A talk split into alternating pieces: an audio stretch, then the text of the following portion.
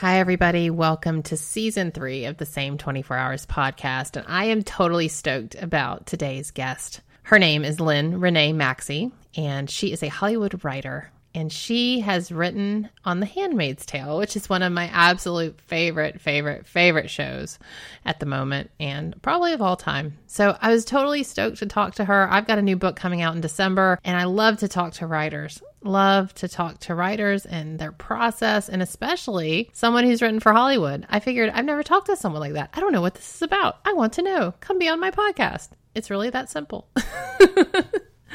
sometimes, sometimes not. But Lynn Renee Maxcy is a fantastic writer. She's a lot of fun, and we had a great conversation. So, super excited about this episode, which I know you guys will enjoy getting a peek into this world of writing for the screen. Very cool. Very cool stuff. So enjoy this episode with Lynn Renee Maxcy. Welcome to the Same 24 Hours podcast with Meredith Atwood. We all have the same 24 hours each day, and it's what we do with those hours that makes all the difference between our health, happiness, and success.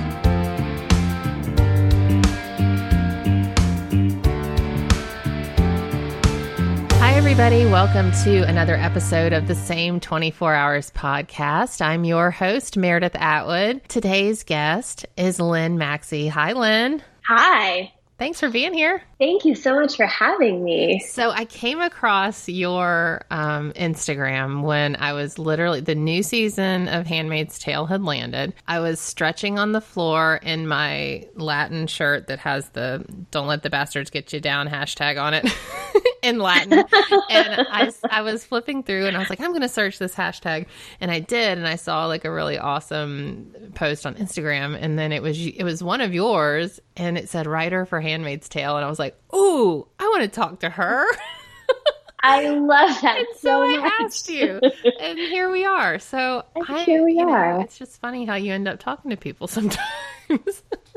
I know. I love it. I think it's one of the best things about social media for all of its, you know, faults and foibles. There's something really lovely about just finding people that you click with who live, you know, across the country or across the world. It's I know, so funny, fabulous, so funny. Yeah. So, where did you get your start as a writer, and then how did you get into writing for television? It has been a long and kind of crazy process. Um, as far as getting into writing, I mean, I came home from second grade and announced to my parents that I was going to be a writer one day and kind of it was settled after that. Like I never I never wanted to do anything different. I had no plan B. It was do you remember just, why? Was there like what what made you decide that? Was there a story and you're like I'm going to do that? Yeah, we in my second grade class we wrote um, these stories. We were each individually going to write a story and then illustrate it. They were going to put it together and I just I loved it and I couldn't figure out why not everyone else loved it as much as I did and that was kind of the first moment of like huh I wonder if this is something I, and I just honestly fell in love with it and ran with it. I feel very grateful that, you know, when I came home and told my parents, they were like, you go girl, like do that. And, well, and also to figure out what you wanted to do with your life at, I don't know, age seven. yeah. it was a little crazy. It's pretty amazing. Uh, yeah, but from that, I just, you know, continued writing and kind of had this lovely space of, you know, I'm in fifth grade and writing. Like, I'm not thinking about doing it professionally. I just know that I love doing it. And so by the time, you know, I finished high school, got to college, um, I went to the University of Colorado and got my degree in creative writing. And then uh, getting into TV, um, I met a cute boy in college and married him immediately.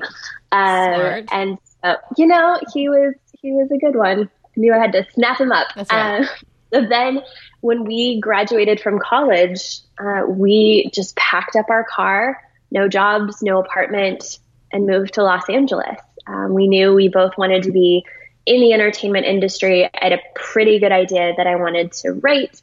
Um, my husband wanted to do something in production. Um, he's an assistant director now.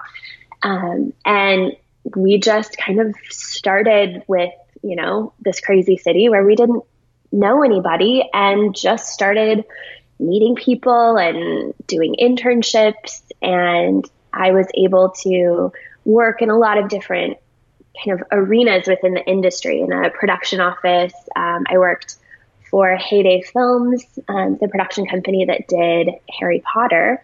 So I was there kind of right at the end of the Harry Potter run. Um, and then I found my way to a writer's office on Eureka. And then I went to Alphas, did a bunch of other stuff, um, and then was on Covert Affairs mm-hmm. on USA, where I was lucky enough to get.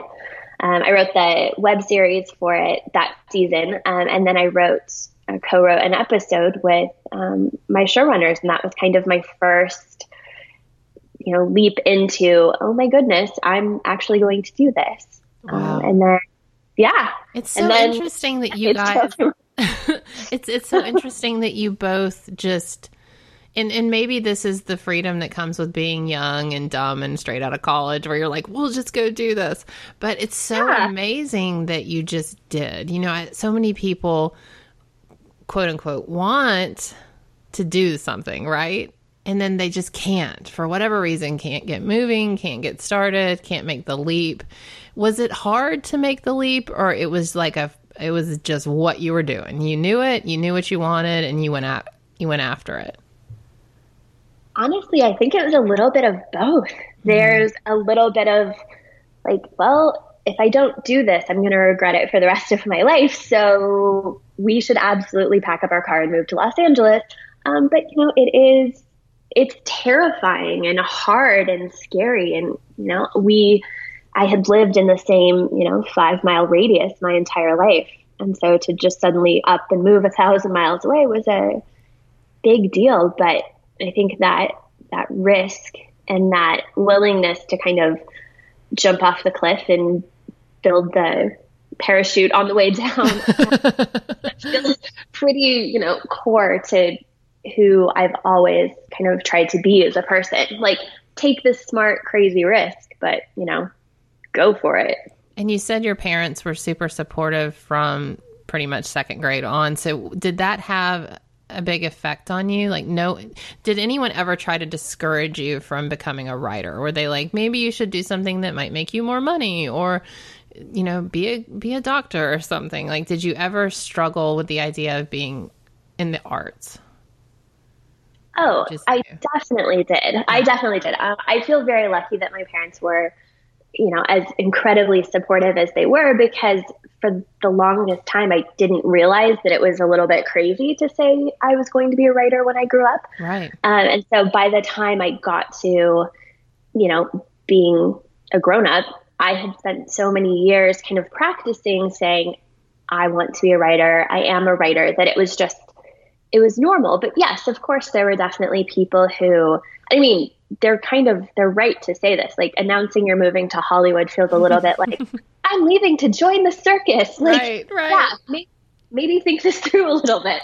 Um, but you know, it is it's a crazy risk, and there were a lot of years of you know living in a tiny apartment and loving life, but also kind of being like, oh my goodness, I hope this works out. Right. Uh, I hope I didn't do something stupid. now I'm eight years in, and you know, it's so what am I going to do? Though I mean, I, I just hope I don't know if young people even listen to podcasts, but I just hope they do and hear this because my story, I wanted to be a writer too. I wanted to be a writer, a photographer. I wanted to do both, whatever. I wanted to be doing this. I wanted to be behind a camera or with a pen in my hand, you know. And at some point, I went off to college. I was going to major in journalism. I wanted to be like a beat reporter. I wanted to do the dirty work.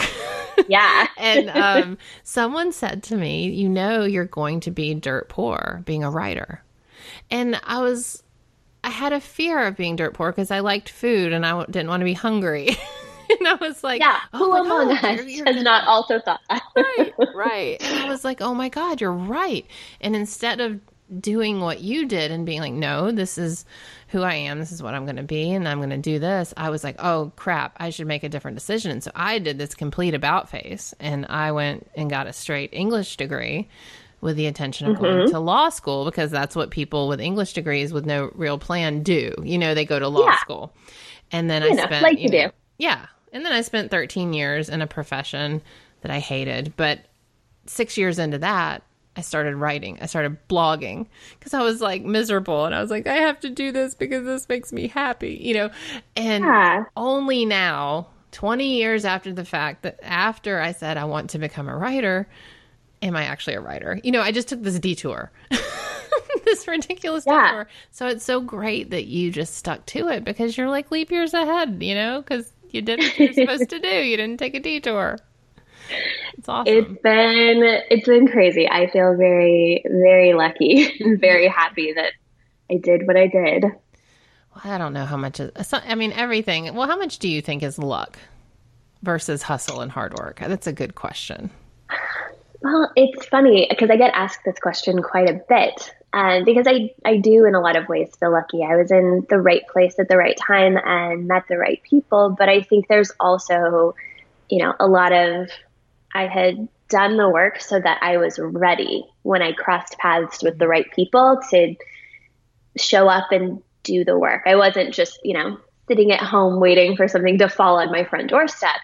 Um, but yeah, I think it's I think it's a bit of both, honestly. Yeah. Yeah.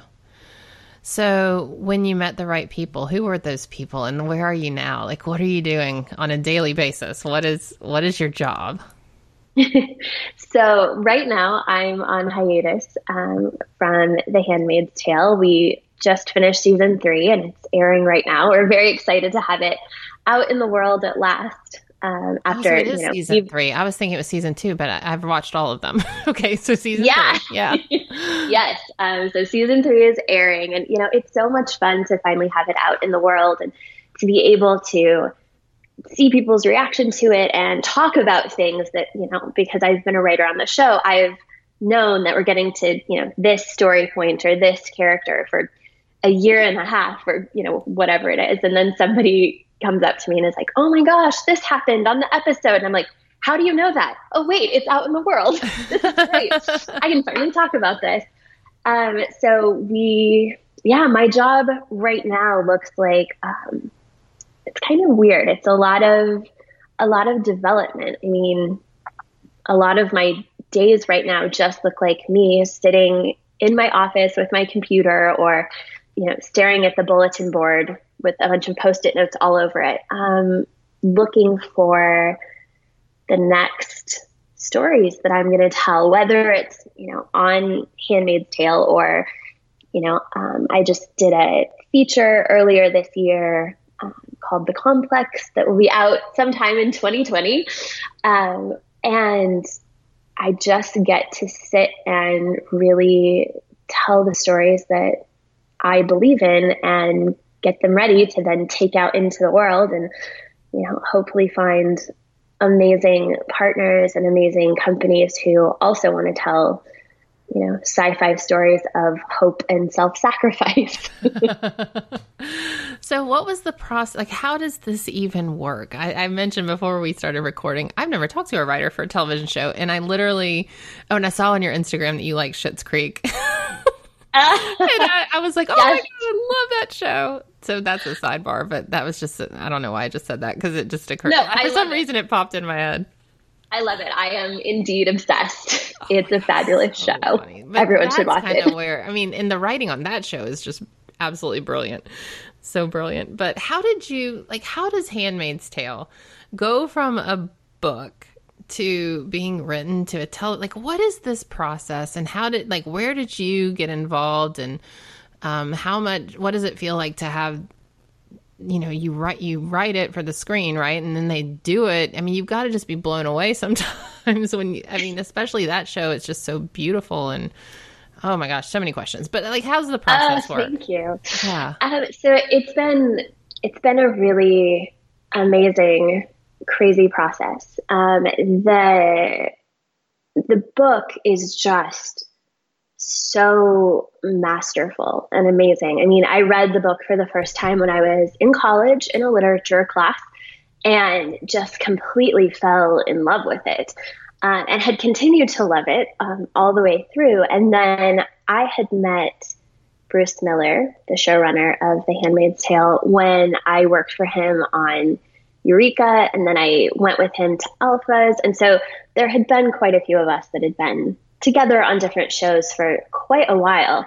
Um, so I have been lucky enough to be involved in The Handmaid's Tale, the show, uh, from pretty much the very beginning um, when, you know, it was getting up and on its feet. And, you know, I mean, TV development takes a long time. So generally, you know, even by the time you see a TV series, you know, hit your screen, there are people who have been working on it for, you know, two or three years at that point. Right. Uh, it just, you know, it's a lot of steps to get there. But um, it's been, you know, we just kind of took the book and really wanted to honor the the style and the the story that um, Margaret Atwood had brought so beautifully to the page. And then we were able to take it, you know, it's one of the beauties of working in television is that you get to take, you know, you have more time, you have more story to tell. And so we are able to,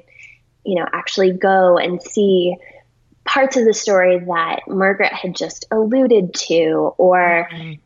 oh, the colonies in the book are just some like faraway danger, like a terrifying place, obviously somewhere you don't want to go, but you never go there in the book um, because Offred never goes in the book. And so then as a TV series, we're able to take those ideas and that, like, oh, well, she just mentioned it, but what if we went there? What if we continued the story? And so it's just been amazing to, you know, really dig into this book together with you know the nine writers that are in the handmaid's tale writers room and just continue to tell a story um, for this i don't know this time and this place right, that uh, right. find yourselves in that's uh, scarily like pertinent yeah it's a lot it's a lot i'm not gonna lie yeah so how do you write with nine other writers what does that process look like? You you all do it together? Does someone go off and write certain scenes? Like how does that work? Yeah, um, I mean, every show is a little bit different. Um, it just is kind of a function of what the showrunner wants it to look like. But generally, what happens is you have all your writers. They're in the writers' room, um, which sometimes looks like a conference table situation. Um, sometimes it could look like a bunch of couches facing each other. And you know, you all sit and work on here's what we want the story for the entire season to be, just kind of, you know, these are the points, the story points that we want to get to. And then you go back and you start with each individual episode and you work together um, to kind of get a framework for the episode. And then one of the writers in the room or a writing team um, will then take the episode and then they go write the outline, the script. It kind of that episode kind of becomes their baby. Mm. They you know go write it, and then the rest of the room moves on to the next episode. And so oh, wow. it just is this like consistent, um, you know, story generation, and you're all kind of thankfully in it together um, to make the best story possible for for both, you know, production and our amazing actors to be able to to take it and run with it, but then also, you know, looking ahead to our audience, like wanting to tell a really good story. Kind of everyone's pointed in that direction, and we're all, you know, working hard to make it happen. Um, so, you know, it's one of the things that I really love about working in TV is it's this beautiful blend of working with people and collaboration and you know i spend all day every day talking and thinking and researching and you know working with other people and then there's that moment where it's like okay this is your episode please go lock yourself in your office until wow. you know your outline's done until your script is done so it's a good balance of you know people and then Solitude, you know me alone yeah yeah, yeah. exactly so have you um, ever kind of both worlds have you ever broken off? Like someone goes off. Um, Bob goes to do episode three. Bob comes back like two weeks later, however long, and you guys are like, Bob, were you even in that meeting? like, did you miss the point? You know, like has has there ever been instances like that, or or that someone just misses the boat, or you miss the boat? I mean, do you have any funny stories like that, or is, is oh my goodness? Like um, no, I mean it definitely can be like that. Um, thankfully, I have not been on shows where that's generally the case. Yes. Oh my gosh. Thankfully, thankfully. Um, but yeah, I mean, you know, it, it can totally happen, or people could go one way and everyone else is expecting them to go another. But I think when you have a really great team and, you know, everybody really focused on that collaboration and, you know, my episode sets up the episode that comes after mine and theirs sets up the one that comes after theirs. You know, it just it continues on. If you are kind of all running in the same direction, hopefully you avoid the crazy like, wait, what is this? We didn't write this. We didn't talk about this. What are you doing? Uh, which is good. What is your favorite moment in all of Hands, Handmaid's Tale so far? Oh, that's a bit like picking a favorite child. Pick the favorite I mean, child. Everyone's got one. No, but I mean, uh, I think about I think about the episodes, and I mean, the first one for me was like, whoa, this is about to be just my favorite show ever. Um, it was just so powerful. But then, I mean, the one where she gave birth was like, oh my god, there was just it was incredible. I mean, every episode has just got some element, and um, then just the creepy factor of the ceremony. like mm-hmm. every time. And I love Joseph Fiennes. Oh my gosh. And I was like, the fact that he's playing the commander, I hate now because I loved him. And now I'm like, you're such a creeper. such a creeper. Um, well, you don't have to uh, pick a favorite child, but um, You've got to have one. I, I, know you do. I mean, I think for me, the parts of the story that I I love the most. I mean, as a writer, I get really really drawn to stories of hope. One of the things that I say all the time is, no matter how dark it seems, there's always hope. And so I think all the way through, you know, in every episode, there are these tiny moments of of hope and connection, and you know, the sense that our characters aren't alone in what they're doing that there's you know for june that there's there's hope and there's love and that it's you know worth it to risk danger to return to the people that she loves and to have those friendships and those connections and um, you know so i think it's very hard for me to pick like one specific yeah. but i think across the board um, those moments of just you know, freedom and joy in the midst of this crazy world that she finds herself in. Um, those are the ones that really resonate with me, and the ones that I'm. Those are the ones that I'm, you know, most proud of. Right. The feel. I always love the scenes with um, Serena and June because you feel that connection, but also the distance. You know, and and and obviously it's all intertwined and, and different now by season three, but especially in the beginning, season one, and you would see moments where Serena would soften, and you you would feel like I hate the word sisterhood, but the sisterhood of you know women, but then it would just disappear. And I mean, just the the op- the paradoxes in the show are so fascinating. Yeah, it's it's really fun as a writer to be able to really dig into those those paradoxes and those complicated relationships where it's never just one thing. It's, you know, they're dealing with about, you know, 12 different levels of, you know, we're women in this world, but we're also moving towards the same goal. But tomorrow we're going to be moving towards different goals. And mm-hmm. then the day after that, we'll be, you know, back in the same boat again. And it's just, it's, it's kind of beautiful to get to dig into that, even when it's hard and heartbreaking. Um, it feels very, very real. Yeah. So when you're working on the script, do you know at that point who's been cast? Uh, it depends, um, but we generally have a pretty good idea. I mean, with our leads, obviously, we know. Okay. You know, we know who they are, so we can kind of write to who they are and who they've created the character to be as well.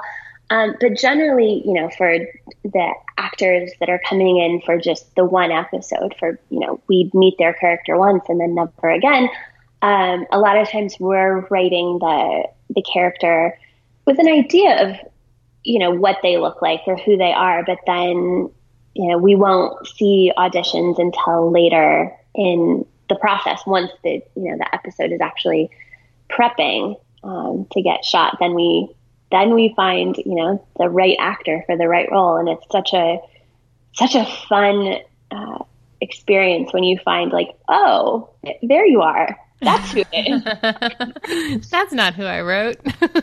Yeah again i mean you come back to the collaboration of it all right. of you know we get to write a character and then an actor comes in and brings you know they take what we've done and they they run with it and they you know bring their own gifts and talents to the to the role.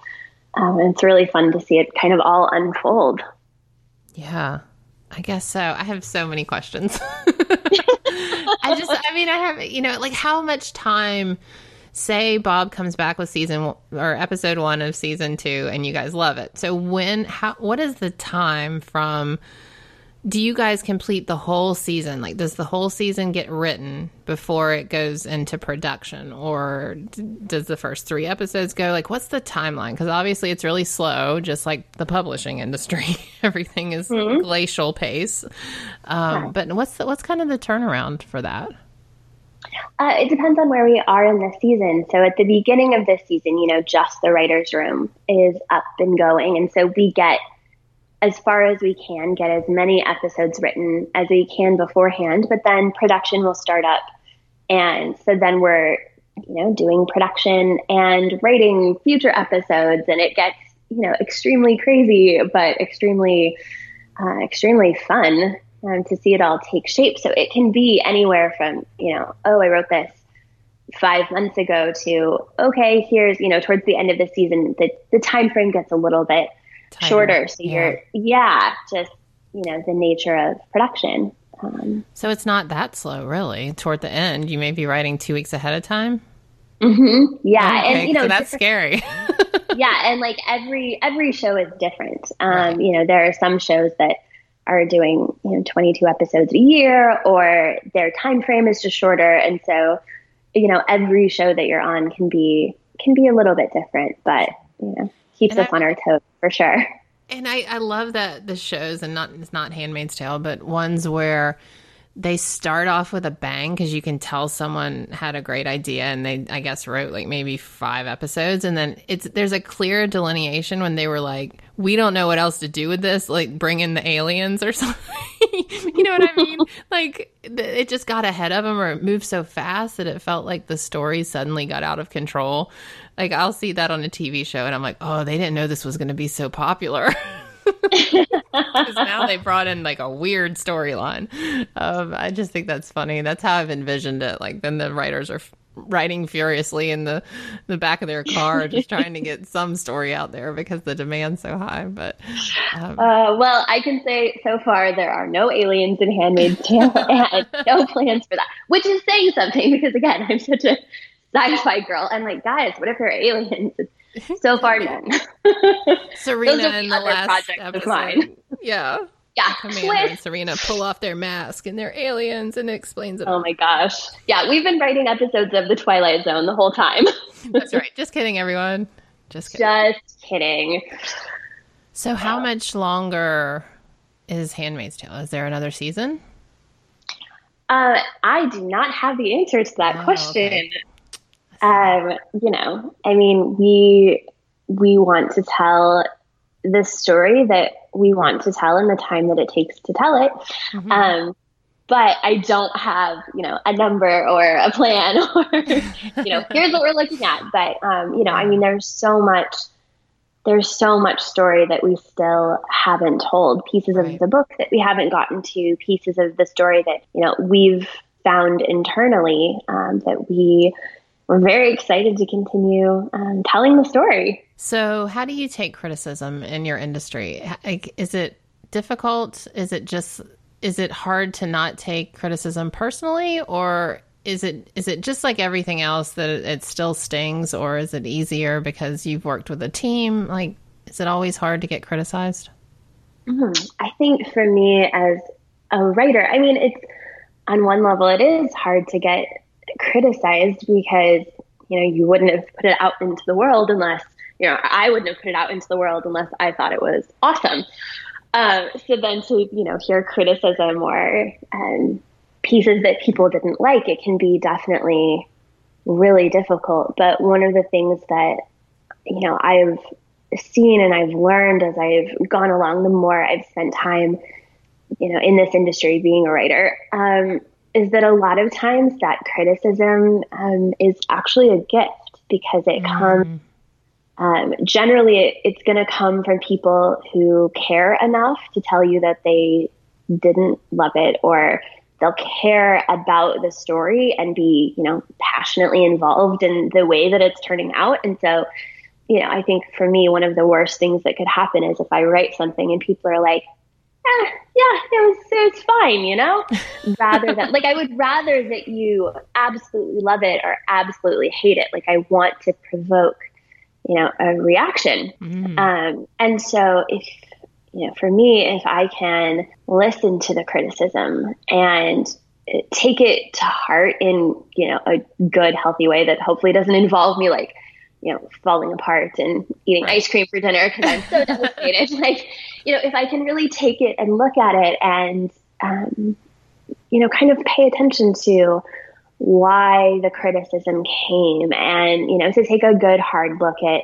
what I'm saying and what I'm writing to say, oh, yeah, I could actually make that better. Well, then fantastic. I can take it and make my scripts or my story better um, and just, you know, hopefully then put something that's even better out into the world and like, oh, thank you, people that give me notes. Um, but, you know, I think that's one of the cool things about um, LA that I've found is, you know, you kind of have to find your your community. You find your mm, people, yeah. um, people that you love and trust. You know, I don't necessarily, when I'm writing, you know, a pilot of my own that I'm going to take out, that's going to be in development and will hopefully get made, you know, I don't send it wide to everyone and be like, uh, here, tell me what you think of it. You know, I'm very specific in sending it to people that I love and trust and, you know, people that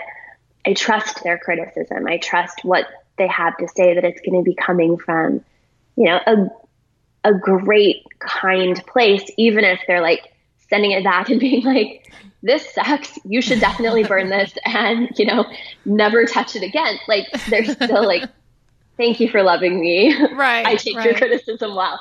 Um, you know, it's that it's that piece of community that I think, you know, is very it's very apparent in any kind of creative environment because you just you have to get notes whether you're a writer or a director or an actor or I don't know a painter um, or a musician anything like that and so you kind of have to you look for that community um, and those people who are going to kind of keep you on the path that you want to be on um, with your stories that you're telling and with your life, you know, kind of the way that you spend your time. I want to make sure that, you know, I'm spending my time going in the right direction so that I have, you know, the best chance of doing the most good and the most, um, the most awesome things, hopefully. Right, right. All, all goes according to plan. Exactly, the grand plan. So, what are some lessons that you've learned the hard way? Um, oh, there are so many. Um, I learned all my lessons the hard way, so fallen flat on my face a few times. Um, honestly, one of the lessons I learned the hard way was that you know I'm a writer. I'm not an athlete, but I still have to really take care of myself. I have to sleep. I have to eat healthy. Um, even though lots of people are like, "What? You're like you're you're not an athlete. You're not like training for a marathon or anything." But you know, it's it's very uh, it's a very intense job, and so if I'm eating healthy and actually trying to sleep and not just like living on you know coffee and five hour energies, um, it it helps me show up in the world as just a better human, but also as a better writer. Um, I had, um, you know, I have definitely like crashed and burned pretty hard, um, including a trip to the hospital one time Oh, um, because I, you know, sort of forgot to sleep for several weeks, months. I've learned my lesson. I would like to not go back there again. Um, but I think, you know, there's a there's a little bit of a on another side. There's a sense that you know a writer tends to be kind of you know alone with their typewriter or alone with their computer in some like you know abandoned cabin somewhere. It's very like you know Hemingway or Thoreau. Right. Like that's what people still think. And I think you know there's a tendency, especially because you know I I am more of an introvert. I like spending time on my own. Um, I like being alone writing. You kind of forget that you actually do need people. You need community. You need to get away from your computer and, you know, go live life with your family. Go be inspired. Go, you know, to museums. Go see what other people are doing. And I think that um, that was the thing that, especially when I first moved to LA, um, was a lesson I had to learn kind of the hard way because, you know, the first little bit after you're in LA, you don't know a lot of people and you're just sort of like, this is great. I can write and do my own thing. Um, until you get a month in and you're like, oh my gosh, like I haven't seen anyone in, you know, months. or Um, showered. I haven't bathed yeah. I should be a person. That's weird. Uh, and so, you know, I really had to uh, had to learn that, you know, for me, living life is just as important as the time that I spend in front of my computer. And like, I spend a lot of time writing every single day, um, but it's still really important for me to like, you know, get out in the world and call people and connect with people. I mean, especially, you know, for better or worse, LA can be a very lonely city because people are moving and, you know, oh, I'm here for this and now I'm leaving for a project for six months. And so I guess I won't see you for six months. And, you know, you just have to really lean into that idea of, hey, even if it's hard or difficult or kind of uncomfortable, like, nope, get out there and yeah. live your people um, and love, hopefully love them well um, while you're doing it. Yeah. Yeah. So, what does a day look like for you? Like, if you're working on an individual project, I mean, people ask me this all the time. Like, what, what does your day look like? And uh, I always struggle with the answer, even though I live my days every day. I just struggle with, like, well, I don't know. I get up and, then go to the bathroom. But so, yeah. yeah, but what is a right? What does a day look like for you with the writing habit? I mean, writers always talk about how if you're a writer, you write. You you have a habit, you write. Um, so how do you kind of make sure that you're always working towards your goal or, or continuing to come, you know, to the computer when you feel like the well is empty? Yeah, uh, which definitely happens a lot. Uh, so for me, um, I'm an early riser. Um, I love getting up, you know, at five or six in the morning. Um, I'm an enormous coffee drinker. Um, Mhm. I should probably deal with that at some point, but like, you know, it's that that ritual of like waking up, making coffee, um, you know, seeing Luke before he goes off to work, um, playing with my puppy. You know, I kind of get a few minutes to just sort of like orient myself in my life, um, and then um, one of the best things that um, I did a few years ago was I started having um, Luke, my husband, um, schedule stuff for me. Um, in his job, he's an assistant director, so he's the guy who works on a show and he takes the script and then turns it into a schedule so that you know 150 people who are working on the show know where to be and you know what time to be there and what they need to bring basically so that everyone can then do their jobs to bring the show to life so Wow, that's not I a big job. uh, no not at all oh my gosh. um, his job would stress me out too. Yeah, I would yeah. die. I would honestly die. Um, but he is extremely good at it. And I realized, oh, you're used to writing a schedule for 150 people. Could you also write one for me? Um, just for my writing time. And so I kind of, we sit down and um, he you know, basically writes a schedule that I then stick to. Um, and yeah, there are definitely days that I'm sort of, you know, sitting at my computer, just like staring at the blinking cursor, like, oh my gosh, what am I doing? But it's also just so much about showing up and, you know, yes, sometimes inspiration hits and I'm, you know, at my computer at some weird time writing a bunch of stuff. But then other days it's just, you know, writing is is work. I still have to figure things out. And sometimes that looks like, you know, me sitting at my computer actually writing. Sometimes it looks like, you know, I'm doing research on a project and, you know, reading up about, you know, the background or the science behind the science fiction that I'm writing. Um, and then other times it can genuinely just look like me, you know, sitting in my office, kind of looking at a blank wall and just, you know, finding the story. And it it all seems very um, kind of weird and esoteric, even as I say it out loud and kind of hearing it. Because um, you know, there have been days that Luke has come home and you know I'm sitting on the couch just like you know staring at the wall, and he's like, right. "Are you working right now, or are you just like sitting?" And I'm like, "Oh, I'm working." He's like, "Cool, I you know I won't disturb you." Um, but it is weird that like that is sometimes what my writing life looks like. It looks like you know just sitting and thinking and imagining. I mean, I feel very, you know, it's so much fun to literally like I make stuff up for a living. I'm I literally play professional make believe. Um, awesome. You just have to like spend the time to do it.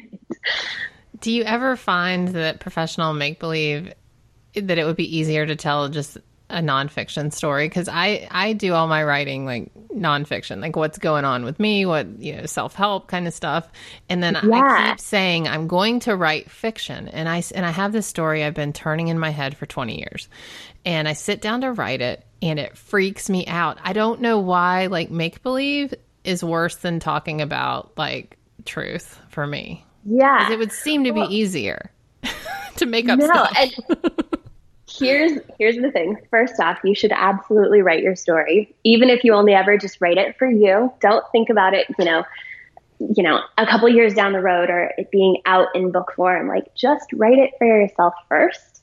Get it on the page and see what you've got. It's really it's that. But also on the flip side, um, I I totally get what you're saying because for me, nonfiction terrifies me. Mm. Like I, because I'm so used to working in the world of fiction that to, you know, actually you don't even know what's like, true anymore. yeah, like this is nonfiction. I'm like, oh my gosh, what if I get a fact wrong? Like the fun of, thing about fiction is I can get a fact wrong and be like, right. no, like I meant to do that. Right. Um, but you know, I think whether it's fiction or nonfiction, I think there's there's always truth that we can find because I think at the core there's definitely there's human nature. And you know sometimes the stories whether they're nonfiction or fiction can be really difficult. Um, sometimes they can be really full of joy and imagination. Um, you know i think it i think it all crosses over and you can get to that core kernel of truth that people can then you know take in their life. I mean, you know, there are books that have inspired me and episodes of television that have, you know, completely inspired me. Even though it was fiction, it like changed the way I lived my, you know, real world life. Yeah. Um, you know, I think do there's you some. Find it, do you find it hard to keep? Like, what is your mental process when you start out with a new story? How do you do you diagram the characters so you can keep them straight? Do you, do they get names and faces in your mind? Because that's kind of the trouble. So I started diagramming like, okay, this character is this, this is this, this is this, and then I kind of put it next to me while I was writing so I could remember who these people were, even though I have an idea of them. And so then I get lost because. I, I feel like I should know who they are, and maybe I need to just let it go and let them become the character as I write. Like I think that's where I'm getting stuck on the process because in nonfiction, you kind of know what you want to say, I guess. And maybe with fiction, I'm getting lost because one, I think I'm scared of what I might say think I'm yeah. scared of where the story's going to go. And then I think maybe I feel like I have to have it all figured out. So, kind of, what is what is the process for you? Uh, it's it is scary, honestly. Like, so you feeling afraid if you're looking ahead, like that's not crazy. I get freaked out every time mm-hmm. I sit down to tell a new story. So for me, the way that it works is once I kind of just have this ongoing um, ideas document. It's literally just a Word document um, on my laptop that I just, oh, that's an interesting idea. Oh, that's an interesting world. I just keep track of everything. And then sometimes I'll go back and really start thinking about it. And a lot of times, the way that I know that a story is the right one that I want to tell is when I start waking up in the morning thinking about it, when I find myself, you know, telling friends or Luke about, oh, I have this story I did. Okay, that's the fifth time I've talked about this. Okay, I think it's time, you know, for me to write this. Um, and then, you know, I really, I do something that's very similar to what it sounds like you do. I, I start thinking about the characters, who they are, what they might look like, um, you know, kind of who they are and how they fit in this world. And then, you know, it's literally post it notes on the wall next to my desk of character names. Um, for me, because I write in, you know, TV and film, I do tend to write specific characters for specific actors, like just, you know, okay, I think this person would be an excellent version of this person, and it it helps me keep um, it helps me keep the characters straight. But oh, that's a good idea. It good helps. Idea. There are tons of writers that don't do that. It would drive them crazy. but, no, that would be great. I could just go ahead and yeah. put Renée Zellweger in the in the role, and then I can stop worrying about the facial expressions because yeah. I know what they are. you know what they are, yeah, um, and it's it's really great. And then there is generally when I sit down to write a story, I have a rough idea of where I want the story to go. You know, okay, I'm telling a story that is, you know, about self sacrifice. So, probably at the end of the story, like one of the characters is going to sacrifice himself. Um, or, you know, I'm telling this story about, you know, the intersection of science and storytelling. And so I really want to make sure that my character at the end is like an amazing scientist and has like a breakthrough moment. You know, I mean, these are all just kind of shooting from my head right, right. ideas and thoughts, but like there is something really um, interesting. And for me, it's really fun where I do kind of let the story take me where it wants to go. And I kind of, I find different story points along the way. I find you know, I've had moments where I've been writing one story and then, you know, suddenly, ooh, this character could be interesting. Like I'm, this is very, you know, thing of writers, as I think, but mm-hmm. um, I'm in the middle of writing my first novel, um, which is a crazy big thing that I'm, you know, jumping into this year. And I had a moment where I had my two characters walking through a neighborhood and kind of out of nowhere, this third character just like ran out of her house and joined the conversation. And I was like, I don't know who you are, but you're fun and you have a very loud, crazy voice. And now she is a main character in the rest of the novel. And she wasn't someone that I, you know, ever anticipated. Um, you know, when I sat down to start the novel, I have no idea she was going to be there, but here she is, and I'm very glad for it. Um, so and it I is. that's the point too. Is you've got to lean into that and let it go because every time I sit sit down to write, that's what happens to me. And I'm like, wait, who is this person or yeah. what is this event? And I need to just let it go because that that third person's supposed to be in your novel. Yeah, just yeah. like run with it. And honestly, if you get to a point where you know you get pages and pages in or chapters in, and you're like, oh, I actually don't like where this is going. Great, go back. like you don't right. have to stick with it. There's like, you know, God invented the delete key for a reason. Right. Um, but it's, you know, there's a little bit of because you are the one who gets to control the story, you can, you know, take those kind of surprise characters or random detours and if they work for the story, fabulous. Keep them.